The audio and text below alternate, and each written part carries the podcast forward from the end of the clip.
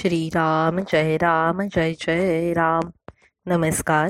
आज सव्वीस मार्च आणि आजचा प्रवचनाचा विषय आहे प्रपंचातले विषय सुख हे खरे सुख नाही. मनुष्य जगात कितीही मोठा असला तरी त्याच्या प्रपंचात काहीतरी न्यून असतेच. न्यूनता नाही असा प्रपंचच नाही.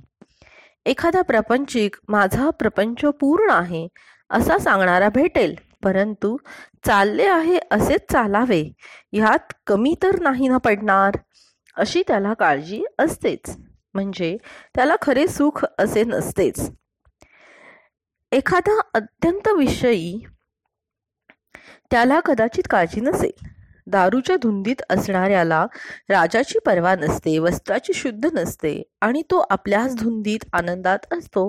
पण हे सर्व त्याची धुंदी उतरली नाही तोपर्यंतच. विषयातले सुख परावलंबी विषयांवर अवलंबून असते. विषय हे नश्वर आपल्यापासून कधीतरी जाणार. निदान आपल्याला तरी त्यांच्यापासून एक दिवस जावे लागणार.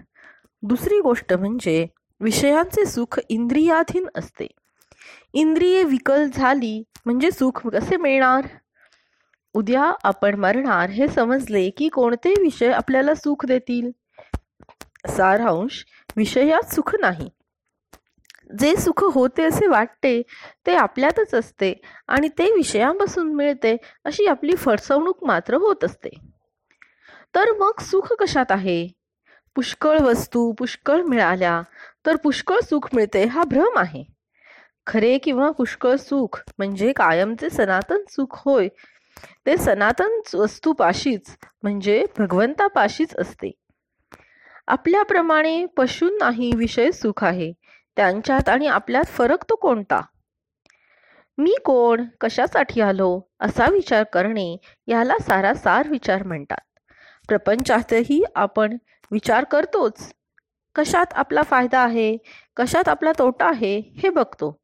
पण सर्वच असार त्यात सार ते कोठून येणार?